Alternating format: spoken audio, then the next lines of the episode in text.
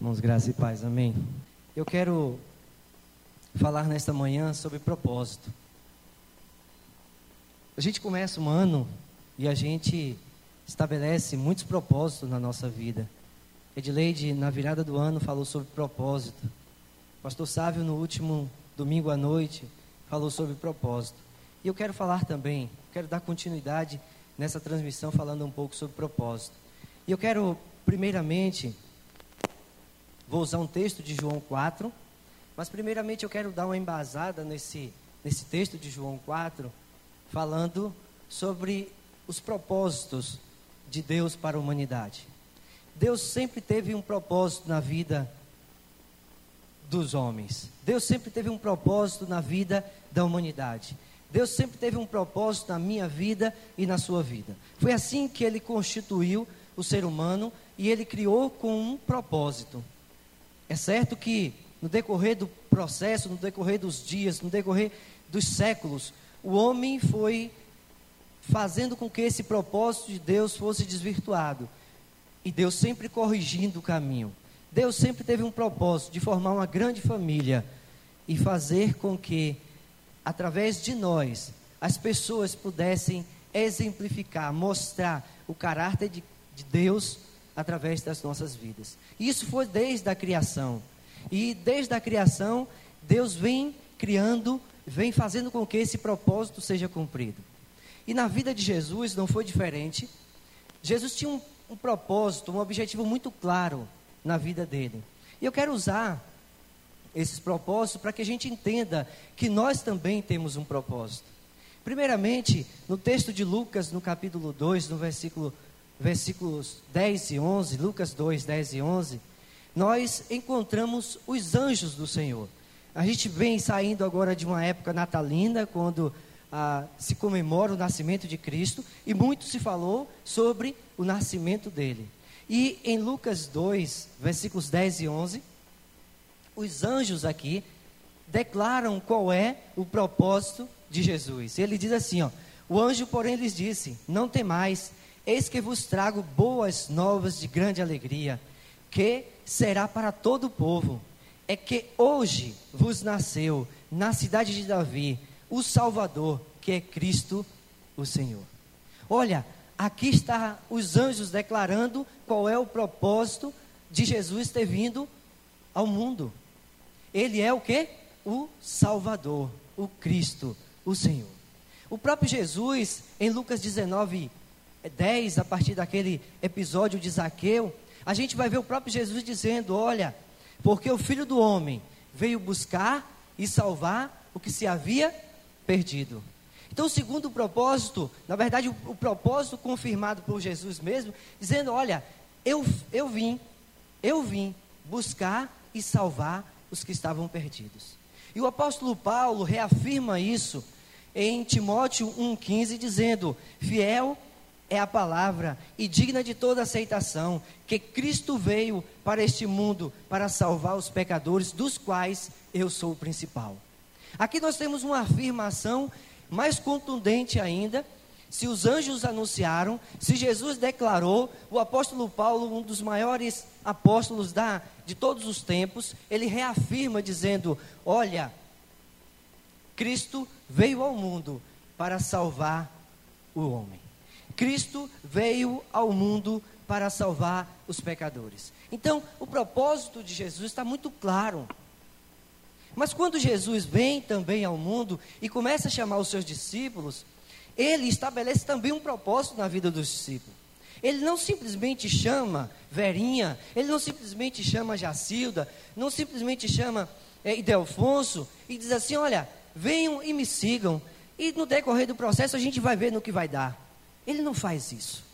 Ele não fez isso com os discípulos, ele não faz isso com, conosco nos dias atuais. Ele chamou os discípulos e disse, está lá registrado em Mateus capítulo 4, 19, ele começa a chamar os discípulos, mas com um propósito, com um objetivo. E ele diz: Olha, venham, pode vir, pode me seguir, porque eu vos fareis, eu vos fareis pescadores de homens. Está claro para vocês que Deus sempre teve um, um, propósito na vida do ser humano. Está claro para vocês que Jesus, ele também quando nos chamou, também quando chamou os discípulos, ele tem um propósito claro com a minha vida e com a sua vida. Deus nos chamou para sermos pescadores de homens. Nesse contexto, eu quero usar o texto de João capítulo 4, a partir do verso a partir do verso 27 em diante. Mas eu quero dar um pano de fundo. Ali, ali fala sobre a história, João 4, 27, fala o encontro. O encontro maravilhoso que Jesus teve com a mulher samaritana. E Jesus estava ali na Judéia, estava sendo um pouco perseguido na Judéia. E Jesus decide sair da Judéia e à Galileia. A Judéia ficava mais ao sul, descendo. Galileia ficava mais ao norte, subindo. E era uma caminhada longa, era uma caminhada árdua, sol quente, torrando. E aqueles discípulos, os doze discípulos, juntamente com Jesus, saem dali da Judéia em direção à Galileia. E eu gostaria de colocar vocês dentro desse contexto. A viagem era alguns dias, a viagem era dura, pesada, um sol quente, torrando, poeira, pedra, e eles precisavam subir até a Galiléia. Galiléia foi a cidade onde Jesus cresceu, onde Jesus se desenvolveu, os seus primeiros, os seus primeiros dias de vida foi ali na Galiléia. Ele começou a se desenvolver e o seu ministério começou a ser desenvolvido ali na Galiléia. E só que para Jesus sair da da Judéia para ir para a Galiléia, ele precisaria passar por Samaria. E eles fazem aquela viagem, fazem aquele percurso. Quando eles chegam próximo de Samaria, eles veem um poço que está construído próximo à cidade. As cidades naquela época, se hoje a gente precisa de água para sobreviver, naquela época mais ainda. E Jesus chega, encontra aquele poço, que foi um poço cavado por Jacó e que deu a José. E ali ele para, por volta de meio-dia, ele para, o sol muito quente, ele para com seus discípulos e decide, naquele momento, descansar um pouco, beber um pouco de água. Mas também, ele sabia que ele teria um encontro maravilhoso naquele local. E ele chama os discípulos e diz: Olha, vocês estão vendo na cidade lá embaixo, vocês descem, pode descer, vão lá na cidade, compre alguma coisa, compre alguma coisa para a gente comer, compre algo, pode ir lá, vá na cidade. E aqueles discípulos foram para a cidade. Enquanto isso, Jesus fica ali no poço, descansando um pouco, e de forma diferente, de forma muito diferente, vai se aproximando uma mulher, uma mulher para colher água, para pegar água. Por que diferente? Porque não era habitual das mulheres ir ao meio-dia pegar água naquele local. Em nem poço nenhum, o sol muito quente, era hábito das mulheres fazer isso logo pela manhã, cedinho, pegavam seus cântaros de, de, de, de barro e se dirigiam até as fontes, até os poços, para colher água, para pegar água. E aquela mulher vai se aproximando daquele poço, e Jesus sentado à beira do poço, próximo ao poço, e aquela mulher meio que sem jeito, imagine, naquela época os homens não se relacionavam, não se comunicavam, não, não tinham comunicação com as mulheres. E ainda mais um judeu e uma samaritana. E aquela mulher vai pegar água, ainda que meio tímida, e Jesus começa a estabelecer um diálogo com aquela mulher. E ele disse: Me dá um pouco de água. E aquela mulher disse: Tu, tu sendo judeu, me pede água, e eu sendo samaritana, não percebes que judeus Olha a culpa. Judeus e samaritanos não se dão bem, não se comunicam. E Jesus continua o diálogo com aquela mulher. Jesus continua aquele diálogo dizendo: Olha, se você soubesse quem te pedes, você daria água para mim beber. E aquele diálogo ali continua. E Jesus, meio que já em um âmbito mais religioso, mas a mulher em um âmbito mais humano ainda, a mulher chega, Jesus disse para a mulher: Olha, se eu te der água a beber, você nunca mais sentirá sede. E a mulher se interessa por esse diálogo, porque imagine ela estava à margem da sociedade, afastada da sociedade, não poderia pegar água logo cedo, ela teria que ir pegar água pela já quase meio-dia, sol quente, e ela disse: Olha, uma oportunidade para mim. Eu posso pegar, beber dessa água que eu nunca mais vou sentir sede, então eu não preciso mais voltar ao poço. E aquela mulher começa a se interessar por aquele diálogo com Jesus, achando que ele estava falando de uma água física. E ela disse: Como eu farei para ter essa água? E aí Jesus disse: Olha, vai, chama o teu marido e vem. E ela disse: Eu não tenho marido. Jesus responde para ela: Dissestes bem, tu teve cinco, e o que você está agora não é teu. E aquela mulher, meio que atônica, disse: Tu és profeta, tu és, será que tu és o Cristo? E é sobre esse enredo, é sobre esse contexto que eu quero compartilhar e pedir que vocês se coloquem de pé, por favor, nesse momento. Vamos abrir as nossas Bíblias em João capítulo 4, versículos 27 ao 35, iremos fazer a leitura. João 4, 27 ao 35 diz assim: Nessa altura, veja que o diálogo com aquela mulher estava encerrando, e nessa altura, nesse momento, chegaram os seus discípulos, aqueles que foram para a cidade comprar alimento. Nessa altura chegaram os seus discípulos e maravilhavam-se de encontrá-lo falando com uma mulher. Mas nenhum deles perguntou: Que queres? Ou por que falas com ela? Então Deixando seu cântaro, a mulher foi à cidade e disse ao povo: Vinde, vede um homem que me disse tudo o que eu tenho feito. Poderia ser ele o Cristo? Saíram da cidade e foram ter com ele. Nesse intermédio, os discípulos lhe rogavam: Rabi, come. Mas ele lhe respondeu: Uma comida tenho para comer, e vós não conheceis. Então os discípulos diziam uns aos outros: Será que alguém lhe trouxe comida? Será? Jesus lhe disse: A minha comida é fazer a vontade daquele que me enviou e realizar a sua obra. Não dizeis, ainda há quatro meses até a ceifa? Eu vos digo: erguei os vossos olhos e vedes os campos, já estão brancos para a colheita. Deus de infinita graça, nós te pedimos a presença do Teu Espírito Santo nas nossas vidas, desvendando os nossos olhos, ouvidos e mente espirituais, para que nós possamos entender o que nós estamos lendo e ouvindo da Tua palavra nesta manhã. Deus, ser com os que estão aqui, mas também com aqueles que estão do outro lado nos ouvindo, e que a Tua palavra possa trazer propósito de vida nesta manhã. Assim nós oramos no nome de Jesus. Amém. Amém. Poder sentar. Então, os discípulos desceram a cidade. Os discípulos desceram a cidade e foram comprar. Foram negociar, foram uh, ouvindo aquela ordenança de Jesus, os discípulos desceram. E as cidades daquela época eram cercadas, eram muradas, eram fortificadas. E certamente aqueles doze homens, vestidos tipicamente diferentes, judeus, Jacilda, eles eram judeus, estavam entrando em uma cidade samaritana. As vestes eram totalmente diferentes. As mulheres usavam a cinta, as mulheres samaritanas usavam a cinta, que era para justamente se diferenciar mais ainda das mulheres judias.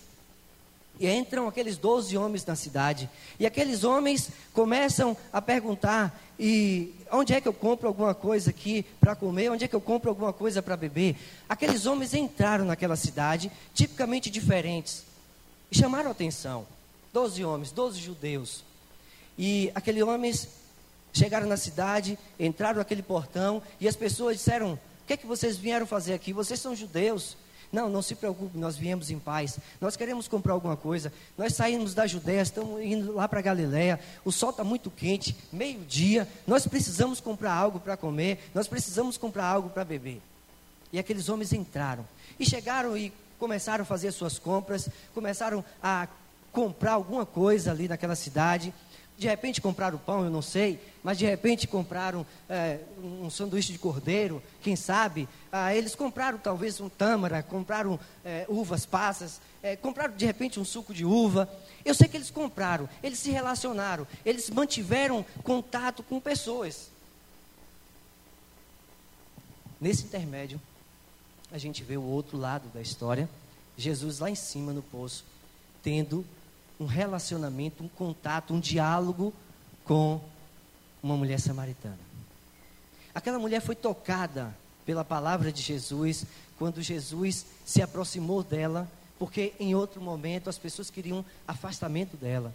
Mas Jesus é esse que vai aonde as pessoas não vão onde de repente, às vezes, eu e você, a gente não quer ir, porque a gente percebe, ou porque a gente sabe que aquela determinada pessoa está à margem da sociedade, mas Jesus deseja ir, porque ele tinha claramente o seu propósito. Ele veio para salvar os perdidos. E aquela mulher era mais uma perdida, mas que Jesus foi ao encontro dela. E a gente entende, e a gente vê aqui no versículo 26, a gente vê no versículo 26, Jesus dizendo para ela: Eu sou o que falo contigo. Ela perguntou: Será que tu és o Cristo? E ele respondeu: Eu sou, eu falo contigo. Quando aquela mulher ouve essas palavras de Jesus, a revelação do próprio Messias se declarando para ela, dizendo: Olha, eu sou o Messias, qual é a ação daquela mulher? Ela foi transformada. Ela sentiu uma mudança no seu interior. Ela foi confrontada com o seu pecado, mas, sobretudo, ela se sentiu amada, ela se sentiu acolhida, ela se sentiu parte de uma sociedade que antes ela estava à margem. E aquele sentimento de amor foi brotando no coração daquela mulher, que impulsionou-la a fazer o que os discípulos deveriam ter feito quando desceram a cidade. Aquela mulher decide, e aqui está registrado a partir do verso 28, diz a palavra que ela deixou o cântaro, ela deixou tudo o que tinha, ela deixou, ela não queria mais saber de água, ela queria saber o que era mais importante do que água, ela tinha um propósito na vida dela, e o propósito era descer a cidade. Ela precisava falar de Jesus. Ela precisava falar para as pessoas o que Jesus havia feito na vida dela e que as pessoas tinham oportunidade também de serem transformadas, tocadas por Jesus. E aquela mulher, ela fala de um jeito diferente. Imagine nós entrando em um ambiente para falar de Jesus. Imagine nós entrando em um ambiente para dizer assim: olha, eu conheço o Messias. Eu conheço o Salvador. Eu conheço o Senhor. Aquela mulher tinha acabado de ouvir falar de Jesus. Ela nem sabia nem o nome. Vejam o que está escrito no versículo 29. Ela diz: Olha, vinde, vejam um homem. Ela não sabia nem o nome. Ela nem sequer perguntou. Mas ela disse: Olha, venha, venham, venham, venham ver um homem. Um homem que disse tudo sobre a minha vida.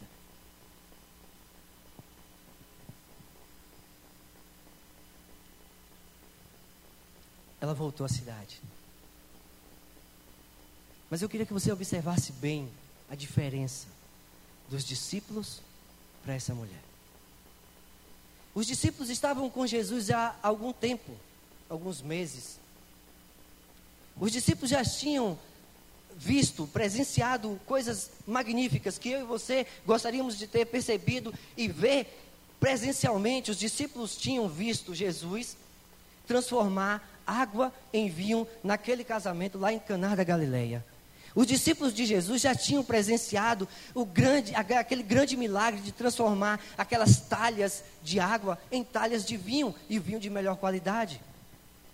Os discípulos também já tinham, já, te, já tinham tido a oportunidade de ver aquela pesca maravilhosa. Lembra quando Jesus, quando os discípulos estavam, alguns dos discípulos que foram chamados estavam ali no barco e aquela pesca maravilhosa aconteceu?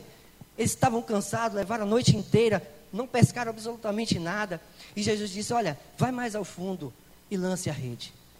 E a Bíblia fala que essa pesca maravilhosa aconteceu.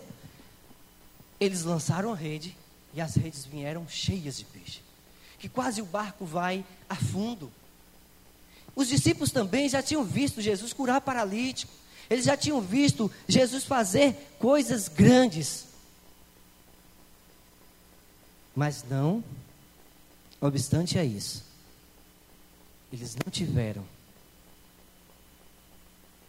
a iniciativa, o despertamento, a vontade, o desejo no coração de compartilhar do que eles já sabiam com aquelas pessoas que estavam naquela cidade. Eles desceram, mas desceram apenas para comprar comida. Aqueles discípulos já tinham ouvido várias declarações de Jesus, talvez que o próprio Jesus se declarando como Cristo, o Filho de Deus. Eles sabiam que Cristo era o Messias, eles estavam seguindo o Mestre, eles estavam fazendo de tudo para que aquela vida, a vida deles, pudessem ser espelhadas através da vida de Jesus. E por outro lado, nós temos uma mulher que malmente sabia o nome de Jesus. E ela desce a cidade, mas ela anuncia o reino de Deus, ela anuncia o Evangelho. Isso me chama muita atenção. Isso me chama e me incomoda muito porque quando eu penso nessa história e quando eu vejo essa história,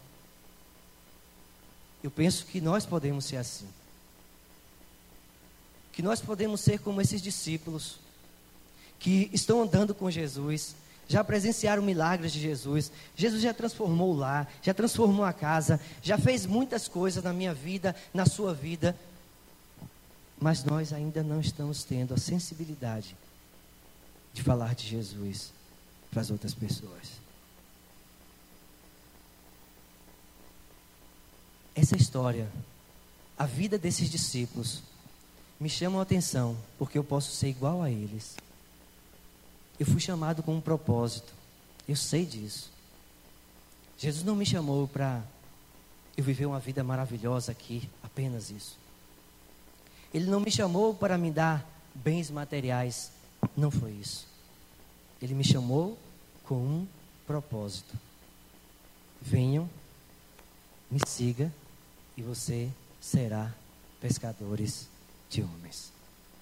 Esse é o propósito para a minha vida e para a sua vida. E ainda que aqueles discípulos conhecessem muito de Jesus, eles não tinham compreendido ainda o maior propósito na vida deles. Vocês conseguem perceber isso? Vocês que estão aqui conseguem perceber? Vocês que estão em casa conseguem perceber isso? Que os discípulos não tinham entendido ainda qual era o maior propósito na vida deles e que muitas vezes, será que nós já entendemos qual é o maior propósito nas nossas vidas? Queridos, quando Jesus mandou os discípulos irem à cidade, ele mandou com um objetivo. Ele mandou para um teste, uma prova. Eu quero saber se esses discípulos que estão me seguindo há um certo tempo, eu quero saber, eu quero identificar se eles realmente têm claro o propósito na vida deles. E eles desceram a cidade, eles compraram, eles negociaram, eles se comunicaram com as pessoas, mas eles não falaram absolutamente nada, não abriram a boca os doze discípulos desceram para comprar comida. Compraram comida e subiram. E subiram quantos? Subiram quantos? Doze. Nenhum. Nenhuma pessoa foi alcançada. Nenhuma pessoa foi tocada. Nenhuma pessoa foi comunicada o evangelho da salvação para elas. E os discípulos foram, compraram comida e subiram. E quando os discípulos chegam com aquela comida, eu imagino que eles pegaram um pano, uma toalha, estenderam ao chão, colocaram ali as tâmaras, os pães, as, as comidas ali, colocaram o suco de uva de repente e disseram: Jesus, mestre, come. E Jesus responde: Não, perdi o apetite. Jesus pergunta para eles: Vocês foram fazer o que na cidade? Vocês foram fazer o que na cidade? O que foi que vocês foram fazer lá? Ele disse, eles disseram: Óbvio, nós fomos comprar comida, o Senhor mandou. Nós compramos. Aqui, está aqui, aqui. Comida. Nós escolhemos as melhores, Senhor. E eles ficaram se perguntando, ali, por que o mestre está perguntando isso? E Jesus pergunta: E vocês foram fazer o que mais? Ah, nós compramos um suco de uva também. E vocês foram fazer o que mais? O que mais vocês foram fazer na cidade? Irmãos, descem doze homens que conheciam Jesus muito mais do que uma mulher que tinha tido um encontro naquele exato momento. Você consegue perceber que Deus espera de nós? Você consegue perceber do que Deus espera de mim? Você consegue perceber com esse texto, com a leitura e com a confrontação desses dois episódios, de um lado, os discípulos que já conheciam Jesus, do outro lado, uma mulher que acabara de conhecer Jesus, comportamentos totalmente diferentes. Jesus esperava que por trás da cidade, aqueles discípulos pudessem dizer: Olha, quanto é esse pão aqui? Ah, é tanto. Eu quero, me dê cinco pães. Agora, deixa eu te falar. Olha, tem uma coisa aqui que eu preciso te falar. Jesus, o Messias, o Salvador, o Cristo, ele está ali em cima, logo ali, perto do poço de Jacó. Se eu fosse você, deixava tudo aqui, tudo que você está fazendo, pega a sua família, vá até o encontro dele, porque ele é o Messias. Ele, Cristo precisava, Cristo esperava que os discípulos fizessem isso. O que Cristo estava esperando de ação dos seus discípulos era para ver se realmente eles tinham claro na sua mente, no seu coração, o propósito certo. Jesus esperava que quando aqueles discípulos foram comprar vinho, o suco de uva, aqueles, aqueles discípulos pudessem dizer: Olha, Senhor, me dê aqui uma jarra com cinco litros de suco de uva aqui. Mas olha, deixa eu te falar, a gente está indo para Galileia, mas lá em cima tem o Messias, o Salvador, o Cristo, o Filho de Deus. Se eu fosse você, eu fechava seu comércio, largava tudo aqui e ia ter um encontro com Ele. Era isso que Jesus queria ouvir que os discípulos fizessem. Mas eles voltaram. Voltaram com suas mãos cheias, verdade, de comida. Colocaram lá. E enquanto os discípulos estão ali comendo, a gente percebe que há um, uma rejeição da parte de Jesus, dizendo: eles não compreenderam ainda o propósito. Eles não compreenderam ainda qual é o maior propósito na vida deles. Jesus percebe que os seus discípulos ainda não tinham percebido e não tinham entendido isso. Mas o que é que acontece com a mulher? A mulher tem um encontro com Jesus. Veja no versículo 29. Ela disse: Vinde, veja um homem que me disse tudo o que tenho feito. Poderia ser esse o Cristo? Ela não tinha nem certeza. Ela tinha acabado de conhecer. Mas o que acontece?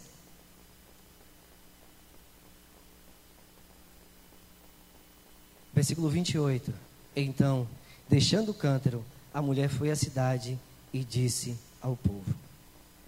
A mulher foi à cidade e disse ao povo. A gente encontra aqui que aquela mulher desceu à cidade, mas ela não subiu como os discípulos subiram. Os discípulos foram apenas comprar comida. Aquela mulher desceu com um propósito diferente. Eu quero anunciar Jesus.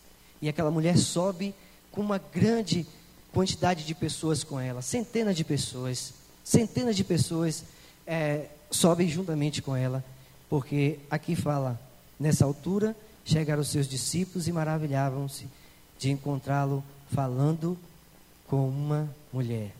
Mas ninguém Ninguém, nenhum deles, tiveram a coragem de perguntar: por que falas com ela? E ela desceu, desceu a cidade, desceu a cidade e chamou as pessoas. Convidou as pessoas. Versículo 39. Muitos dos samaritanos daquela cidade creram nele por causa do quê? Do testemunho versículo 39. Muitos dos samaritanos daquela cidade creram nele por causa do testemunho da mulher. Disse-me tudo que tenho feito. Vindo ter com ele, os samaritanos rogaram, permanece, permanece, rogaram que ele permanecesse com eles e ficou ali mais dois dias. Nós encontramos aqui, queridos, o encontro diferente. Encontro dos discípulos com uma cidade, mas eles não fizeram nada, absolutamente nada. Mas o encontro de uma mulher com uma cidade, que ela verbalizou a sua fé, que ela falou, que ela anunciou o Evangelho, que ela falou do Messias, que ela falou do Cristo, que ela falou do propósito maior na vida dela. E muitas pessoas creram em Jesus. E eu fico pensando, na nossa vida, no nosso dia a dia, quando a gente vai, exemplo, a gente vai à padaria, o que, é que a gente vai fazer? Qual é o nosso propósito maior? Quando a gente vai ao supermercado, qual é o nosso propósito maior? Quando a gente vai à faculdade, quando a gente está no colégio, quando a gente está no trabalho, quando a gente está fazendo, quando a gente está na academia, quando a gente está no salão de beleza, qual é o nosso propósito maior? Há um propósito maior por trás de tudo o que a gente faz. Existe um propósito de Deus para as nossas vidas. Ele quer que eu me envolva com o mercado de trabalho? Sim. Ok, Ele quer. Ele quer que eu me envolva com os, os estudos, faculdade, colégio? Sim, Ele quer. Ele quer que eu me envolva com a, a faculdade, com. Ele quer que eu me envolva com as, as coisas deste mundo? Sim. Mas tem um propósito maior por trás de tudo isso que a gente faz. E a gente não pode perder o foco. A gente não pode perder o senso de propósito das nossas vidas, porque senão a gente acha que ser evangélico, que ser cristão, é apenas vir à igreja. A gente acha que simplesmente ser cristão é vir à igreja. E aonde é que eu falo de Jesus? Não, se eu vou na padaria, eu vou comprar pão. Se eu vou no supermercado, ah, eu vou comprar gêneros alimentícios. Ah, se eu vou na faculdade, ah, na faculdade é local de estudar. Eu preciso estudar, eu preciso passar de ano. Lá não é local de falar de Jesus. Ah, se eu vou na academia, ah, eu vou malhar, né? Eu tenho que ficar bonitão, eu tenho que ficar bonitona, eu tenho que ficar pocadinho, pocadona. Não é local de falar de Jesus. Ah, mas se eu vou no salão, ah, o salão é local de. Não, salão é local de fazer unha, salão é local de ficar bonito, fazer o cabelo, cortar. Não é local de falar de Jesus. E nessa, nesse, dessa forma, desse jeito, a gente vai vivendo a nossa vida que a gente pergunta, sim, e quando é que a gente vai falar de Jesus, Agnaldo? Em que local é que a gente. Não, peraí, a gente vai falar de Jesus na igreja, domingo, na igreja. A gente vai falar de Jesus no, no encontro do pequeno grupo. A gente acontece o encontro pequeno grupo uma vez por semana. E a gente se acomoda com esse tipo de vida, com esse estilo de vida, com essa vida que só fala de Jesus na igreja, que só fala de Jesus no pequeno grupo. Mas quando você vai fazer qualquer outra coisa, você esquece que Jesus habita dentro de você. E a gente vai vivendo, irmãos, dessa forma, acostumados com isso. Acostumados com isso. Deus espera que eu e você, nós entendamos que a vida de um discípulo, ela existe para levar pessoas até a presença dele. Vou repetir. Deus espera que eu e você, e você que está em casa também, que eu e você, que nós entendamos que a vida de um discípulo, ela existe para levar pessoas até a presença de Jesus. Eu não fui chamado para ser abençoado. Eu não fui chamado para ter casa própria. Eu não fui chamado para ter carro. Eu não fui chamado para ter, para receber. Eu fui chamado para dar. É isso que é o Evangelho. O Evangelho é dar. É isso que Jesus fez. Foi isso que Deus fez. João 3,16. Porque Deus fez o quê? Amou o mundo. E porque Ele amou, Ele fez o quê? Ele deu. Ele deu o seu filho. Ele deu o seu único filho. Evangelho é isso. E a gente meio que está acostumado a viver um evangelho diferente. E os discípulos preocupados ali com o mestre. Por que ele não quer comer? Versículo 34. Jesus disse: A minha comida é fazer a vontade daquele que me enviou e concluir a sua obra. A minha comida é fazer a vontade daquele que me enviou e de concluir a sua obra. Existe uma obra, existe um trabalho, irmãos, para que a gente possa concluir nesse, nesse mundo. E esse trabalho para mim, é para você, foram para os discípulos, mas é extensão para as nossas vidas. O mesmo chamado que Deus, que Jesus fez aos discípulos, é o chamado que Deus nos faz hoje. Eu fui chamado, você é chamado, não para fazer parte do hall de membros dessa igreja apenas, não para fazer parte apenas do grupo de louvor, não para fazer parte apenas de um departamento, de um ministério, mas você foi chamado para levar pessoas ao encontro com Jesus.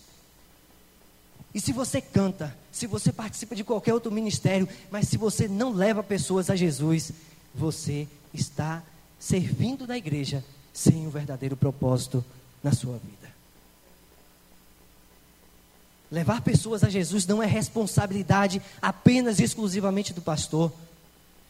Não, não, é apenas exclusivamente do evangelista ou daquela pessoa que gosta de fazer missões. Levar pessoas ao encontro com Jesus é para mim, é para você, é para todos nós, é para você que está aí na sua casa também, sentado, assistindo, ouvindo esta mensagem. Nós precisamos entender que existe uma comida mais importante. E a comida mais importante é fazer a vontade daquele que nos chamou e de concluir a sua obra. Existe um alimento físico, e esse alimento físico, ele vai nutrir o nosso corpo, ele vai nos fortalecer. Uma comida que sustenta a nossa vida espiritual é ganhar almas para o Senhor. Ganhar almas para Jesus é o combustível que alimenta a minha vida espiritual. Além da presença de Deus, além da presença do Espírito Santo, o que mantém um crente vivo, o que mantém um crente, sei lá, talvez energizado, o que mantém um crente vivo é ganhar almas para Jesus. É fazer a sua vontade, é dar continuidade no seu ministério, na sua obra. Ele teve, Jesus teve o seu propósito de vida. E nós Estamos nos espelhando nele para ter o nosso propósito de vida. Um cristão que não ganha almas, queridos, ele não está saudável. Ele pode estar se alimentando da palavra, ele pode estar orando, ele pode estar jejuando, ele pode estar cantando louvores aqui, ele pode estar fazendo qualquer coisa dentro do, da igreja, dentro de qualquer lugar. Mas se ele não ganha a alma, a sua vida espiritual, ela não vai tão bem assim. Ganhar almas é uma necessidade na vida do cristão. Quantos já ganhamos? Quantas pessoas nós já ganhamos para Jesus? Eu não estou perguntando quantas horas você já cantou no grupo de louvor. Eu não estou perguntando quantas, quantas classes dominicais você já deu aula. Eu não estou lhe perguntando quantas pessoas, quantas crianças você educou e essas crianças já estão hoje casados. Eu não estou lhe perguntando isso. Eu estou lhe perguntando quantas pessoas você já levou até a presença de Jesus.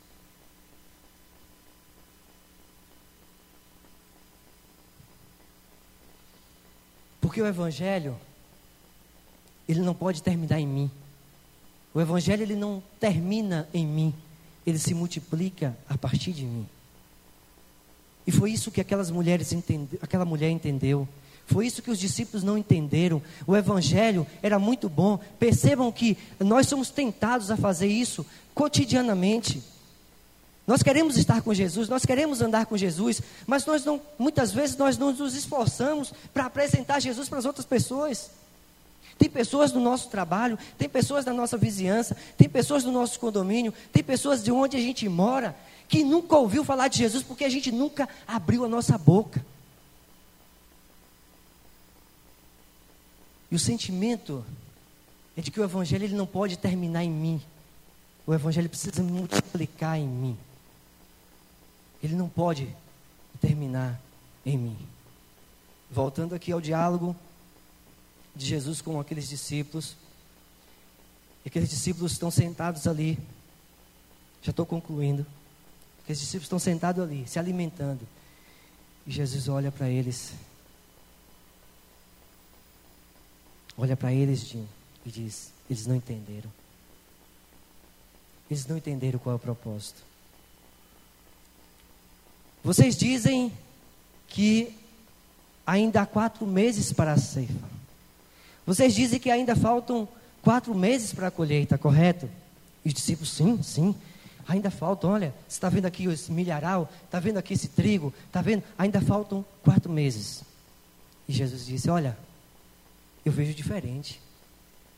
Erga os vossos olhos, olhem, observem, prestem atenção. Os campos já estão brancos para a ceifa. Jesus estava dizendo isso há mais de dois mil anos atrás. Olha, as pessoas já estão prontas, as pessoas estão sedentas, as pessoas estão querendo ouvir de Jesus. E você tem a oportunidade de levar essas pessoas até o poço, para que elas possam beber da água da vida. E você está calado.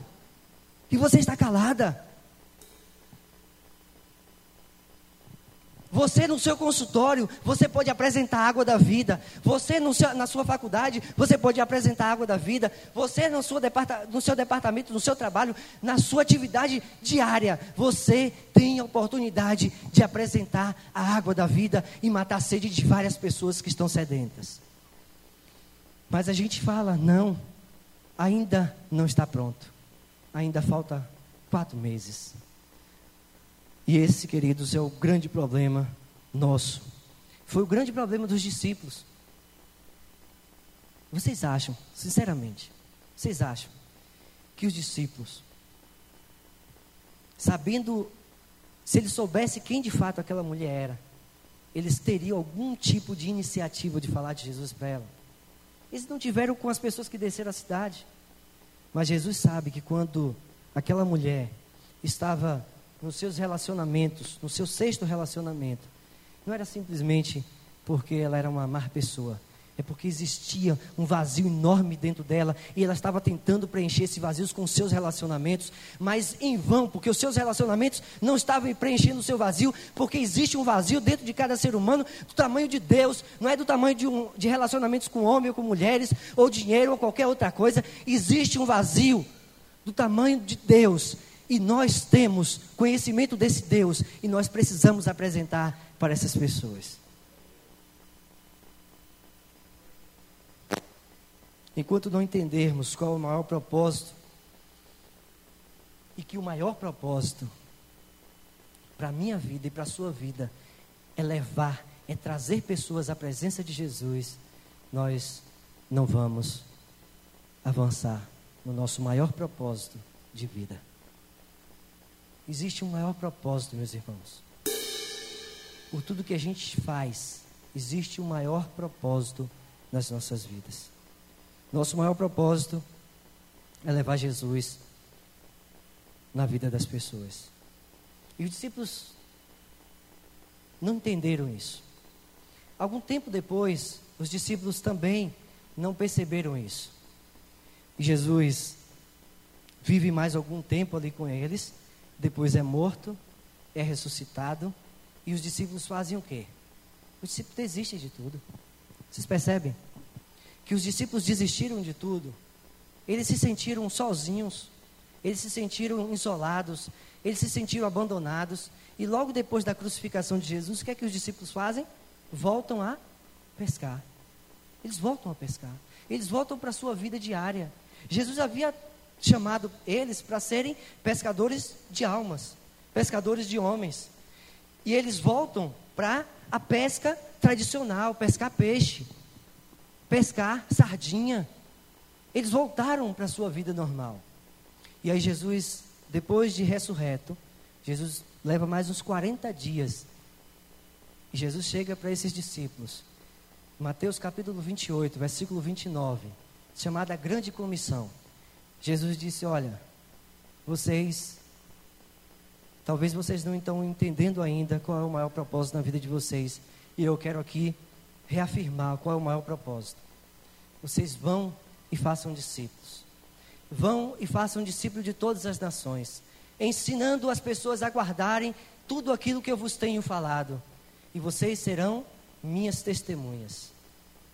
Vocês serão minhas testemunhas. Será que nós já entendemos qual é o propósito de Deus para as nossas vidas?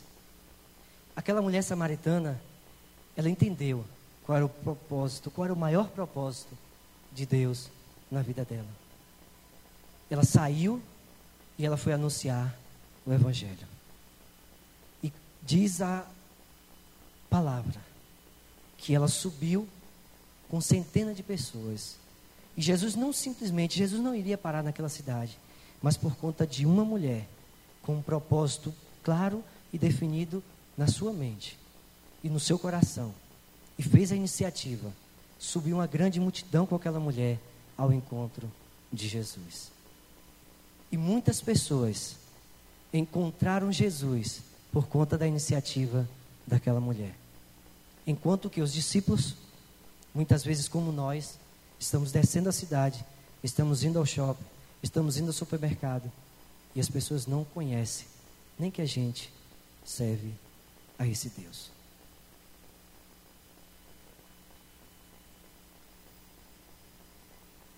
Tem um outro episódio na Bíblia chamado O encontro que Jesus teve com o endemoniado gadareno. Todos vocês conhecem. Aquele homem estava sendo atormentado por espíritos imundos. Aquele homem foi curado, foi liberto, foi restaurado por Jesus. E o que é que Jesus diz para ele? Vá, vá e fale. Aquele homem queria seguir Jesus, queria andar com Jesus, mas é, Jesus sabia que aquele homem tinha uma obra maior naquela cidade. E a gente vai encontrar nas Escrituras que mais tarde Jesus passa ali e é uma das cidades que tem mais crentes, mais cristãos, porque aquele homem entendeu qual era o maior propósito na sua vida. Você lembra de Zaqueu? Aquele homem que talvez da minha altura, baixinho, um dia curioso, querendo conhecer Jesus, saiu correndo à frente de Jesus, subiu em uma figueira brava e esperou Jesus passar. E quando Jesus estava passando, Jesus disse: Ei, Zaqueu, desce, porque hoje me convém pousar em tua casa. Qual foi a atitude daquele homem? Ah, você vai na minha casa? O Senhor vai na minha casa? Ah, então eu já sei o que, é que eu vou fazer. Eu vou convidar todas as pessoas, convidou os amigos, fez um grande banquete.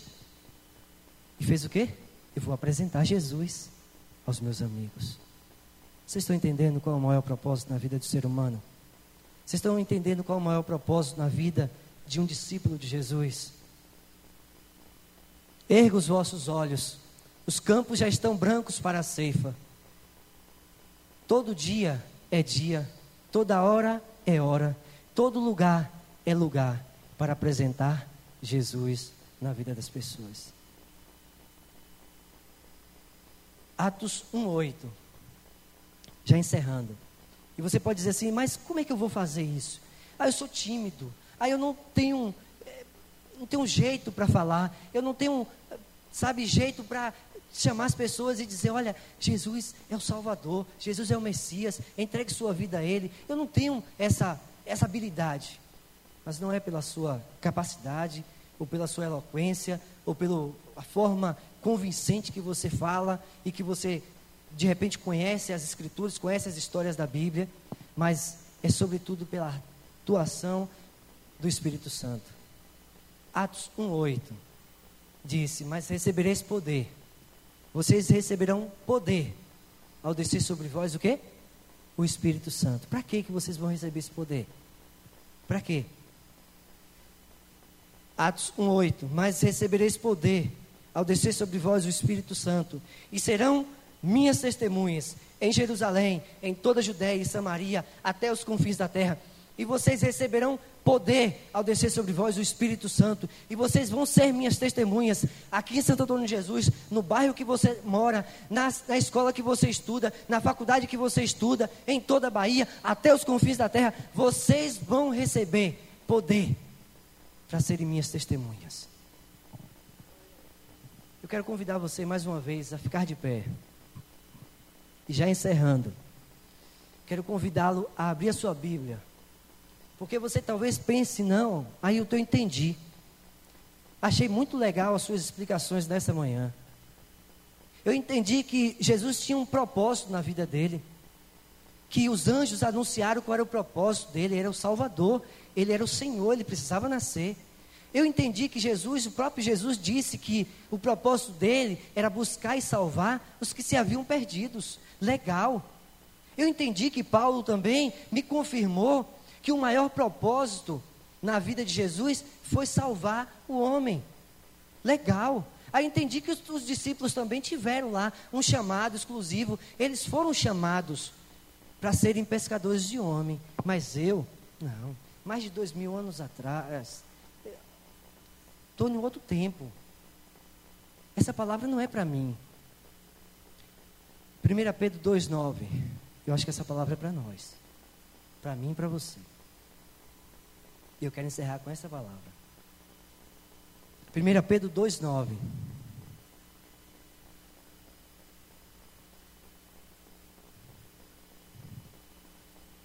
Estou vendo que as páginas da Bíblia estão passando ainda, então vou aguardar para que a gente possa ler e entender qual é o maior propósito de Deus para as nossas vidas. 1 Pedro 2,9. Eu finalizo com esse versículo dizendo: Vocês, eu e você, nós, vocês, são a geração eleita, o sacerdócio real, a nação santa, o povo de exclusividade de Deus. Para quê? Para anunciar as grandezas daquele que nos chamou das trevas para a sua maravilhosa luz. Queridos, existe um propósito na minha vida e na sua vida. Você é uma nação, uma geração eleita. Você é um sacerdócio real. Você é uma nação santa. Você é um povo exclusivo de Deus para anunciar o evangelho, para levar o evangelho até as outras pessoas, para ser canal de bênção, para poder levar uma pessoa até o encontro com Jesus. Você não foi chamado para nenhuma outra coisa, senão para levar pessoas até o conhecimento de Jesus. Vocês são geração eleita. Vocês são um sacerdócio real. É uma nação santa. É um povo de exclusividade de Deus. Para que objetivo? Eu e você, qual é o nosso objetivo? Qual é o nosso propósito? Levar o Evangelho na vida das outras pessoas. Meu desejo é que nós possamos entender que existe um propósito maior por trás de todas as coisas. Existe um propósito maior do que eu ter uma empresa.